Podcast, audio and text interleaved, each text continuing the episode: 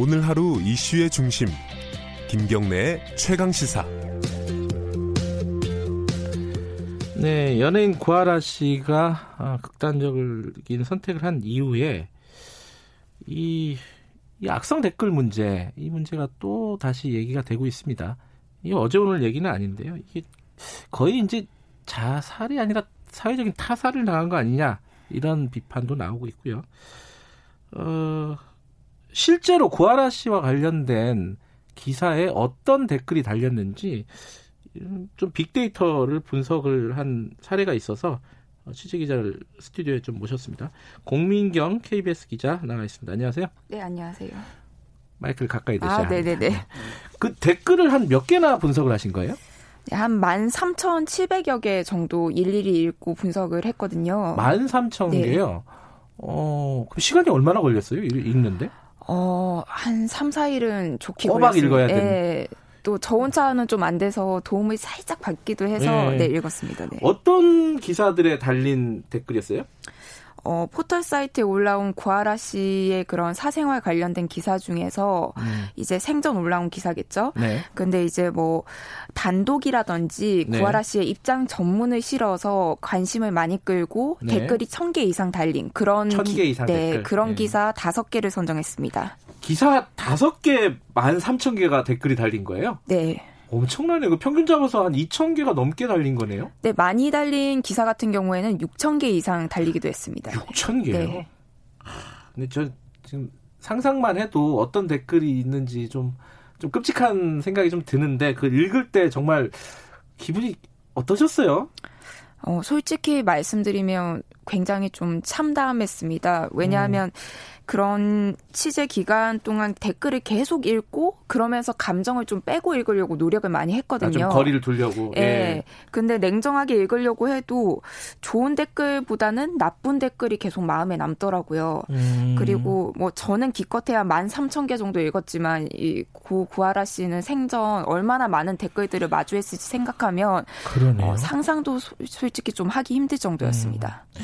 그 댓글을 일일이 읽고 이제 카테고리를 나눴을 거 아닙니까? 뭐 네. 일단 뭐 당장 쉽게 떠오르는 게 부정적인 댓글, 긍정적인 댓글, 이른바 악플 을 나눴을 거 아니에요? 몇 개나 됩니까? 악플이? 아까 13,000개 중에. 음, 전체 댓글의 한 19% 정도가 구 씨를 좀 의도적으로 비방을 하는 댓글이었어요. 19%? 네, 쉽게 생각하면 5개 중에 한 개꼴인데 네. 또그 중에서 60% 정도는 거친 욕설이나 뭐 인신 공격을 담고 있는 원색적인 그런 악성 댓글이었습니다. 그러니까 쉽게 얘기하면은 어 10개 중에 2개는 악, 악성 댓글이었는데 그 중에 반 이상은 또 시, 직접적인 욕설, 인신 공격이 들어가 있다. 네, 맞습니다. 아, 이게 방송이라서 뭐 어떤 욕설이 있었는지, 어떤 인신 공격이 있었는지를 뭐 구체적으로 얘기는 할 수는 없지만은 소개해 줄 수 있는 수위의 어, 댓글이 뭐가 있습니까? 들으면은 음. 야 이런 댓글이 있구나 뭐 이런 음. 어, 소개해 줄 만한 게 있, 있나요 방송용으로? 어, 네, 그냥 설명을 드리는 게 좀 좋을 것 같은데, 네. 뭐, 대표적인 게 뭐 여성 혐오 관련된 댓글들이겠죠. 여성 혐오? 네, 음. 뭐 단순히 뭐 여성 혐오가 다른 기준도 다른 기준에서 있는 것도 아니고 네. 외모 관련된 댓글들이 굉장히 많았어요. 뭐 음. 변론이 뭐 성형을 했니 이렇게 품평을 하는 거죠. 외모 외모에 대해서. 그다음에 뭐 성형 그러니까 그걸 단순히 음. 품평한 게 아니라 욕설하고 아, 막 이런 게다 섞여 있다는 거죠. 조금 네. 극단적으로 말씀을 드리면 뭐 성형이 실패해서 극단적인 선택을 시도한 게 아니냐 이런 댓글도 달렸을 정도입니다. 아 예전에 한번 또 그런 어, 네. 어, 사례가 있었죠. 그러니까 고, 고아라 씨가 어, 극단적인 선택을 했었는데 이제 병원으로 갔었던 그때 달린 댓글을 네 맞습니다. 말씀하시는 네. 거네요.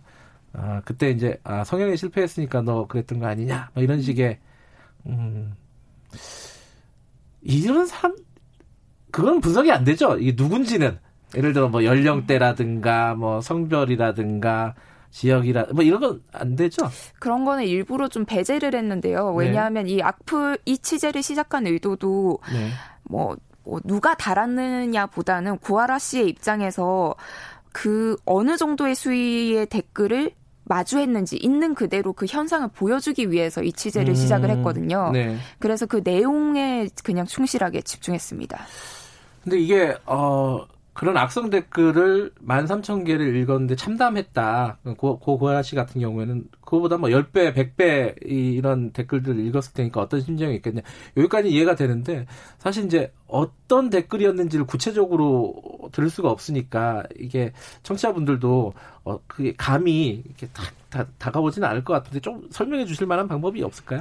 어, 네. 그냥 차례차례 제가 예. 키워드 중심으로 좀 설명을 예, 예, 예, 해드릴게요. 왜 추려된 악플들을 데이터 분석을 통해서 좀 쪼개서 반복되는 키워드들을 저희가 어허, 이제 예, 예. 분석을 했거든요. 네. 아까 말씀드린 그 외모 관련된 것들도 있고 다음으로는 뭐 여자, 페미, 동영상 이런 키워드들이 좀 주요했습니다. 아, 네. 뭐 여자가 감히 담배를 피냐 이런 식으로 여성에 대한 편견을 그대로 담은 댓글들도 있었고 네. 뭐 얼굴을 난도질을 했니 뭐 그래서 너는 페미니 뭐 이런 식으로 페미니즘에 대한 일종의 약간 비꼬거나 음. 잘못된 왜곡을 담은 댓글도 있었어요. 네. 그리고 이게 어, 다들 좀 아실 수도 있지만 구하라 씨가 전 남자친구가 성관계 동영상을 공개하겠다며 협박을 한 그렇죠. 사실이 네. 드러났었죠.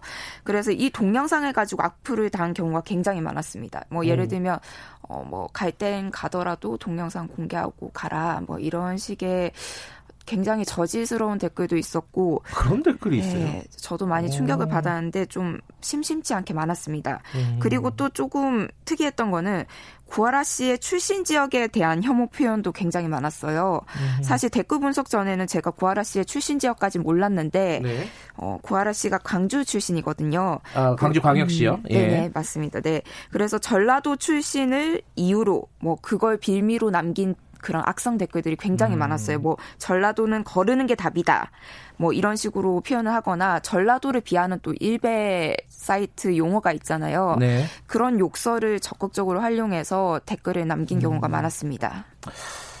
자, 이 댓글을 분석을 해보고 구하나 씨가 얼마나 큰 고통을 받았는가를 한번 생각해 볼 수는 있는데 그러면은 어떻게 해야 되는 겁니까 이게? 이, 게 이제 문제잖아요. 취재하면서도 그런 생각을 많이 하셨을 거 아니에요. 이게 어, 뾰족한 방법이 있는 건 아니잖아요. 그래도 대체적으로 어떤 논의들이 있는지 우리 사회가 댓글을 이런 악성 댓글을 막기 위한 어떤 방법들이 있습니까? 일단 구하라 씨 전에 그 설리 씨도 비슷하게 네. 이제 극단적인 선택으로 세상을 떠났는데 그래서 국회에서 뭐 지금 악플 방지법이 음. 지금 올라와 있지만 사실 관련법은 답보 상태 네. 라서 지금 문제가 있죠. 그리고 뭐 인터넷 실명제를 다시 도입하자 이런 의견도 있지만 사실 악플의 원인이 인터넷 실명제임을 또 이렇게 연결하는 고리는 네. 우리가 말할 수 없기 때문에 이것도 뚜렷한 대책이라고 하기 좀 어려운 상황입니다. 대신에 일부 포털 사이트에서 연애 관련 기사 댓글 아예 임시적으로 막은 케이스도 있고 예, 예. 이제 AI를 통해서 특정 욕설이라든지 그런 욕설을 좀 패턴화해서 막는 그런 필터링을 가동하는 곳도 있습니다. 근데 그런 댓글도 문제인데 사실 이 댓글이 기사에 달리는 거잖아요. 그 기사가 또 다 사생활 그 뭐 어비징하는 기사들이 대부분이고 언론들의 책임도 크지 않겠습니까? 네, 저는 거기에 전적으로 공감을 하는데요. 네. 언론이 자성의 목소리 없이 계속 악플이 문제다라고 지적하는 거에 대해서 음. 비판이 많은데 저는 그런 비판을 받을 만하다고 생각을 했습니다. 네. 왜냐하면 이렇게 뭐 악성 댓글이 또다시 기사의 소재가 되는 경우가 많거든요. 네. 뭐 네티즌들이 이런 악플을 달았다 하면서 다시 기사들을 막 비슷한 제목, 자극적인 제목으로 막 음. 올리는데 그것들로 인해서 또 실시간 검색어에 그 관련된 키워드들이 올라가고 이렇게 악순환이 반복되는 거죠. 어뷰징 기사를 그렇죠. 통해서 악플이 재생산되고 확대되는 과정을 거치는 겁니다. 올라가면 검색어 올라가면 그거 또 기사 쓰고 음. 그렇죠. 참 여러 가지 어려운 문제인데 한 번쯤 고민해 보는 시간 잠깐이라도 가져봤습니다. 공민, 공민경 기자 고맙습니다. 네 감사합니다. 네, 김경래 최강기사 12월 4일 오늘 여기까지 하겠습니다. 저는 뉴스타파 기자 김경래였고요. 내일 아침 7시 25분 다시 돌아오겠습니다.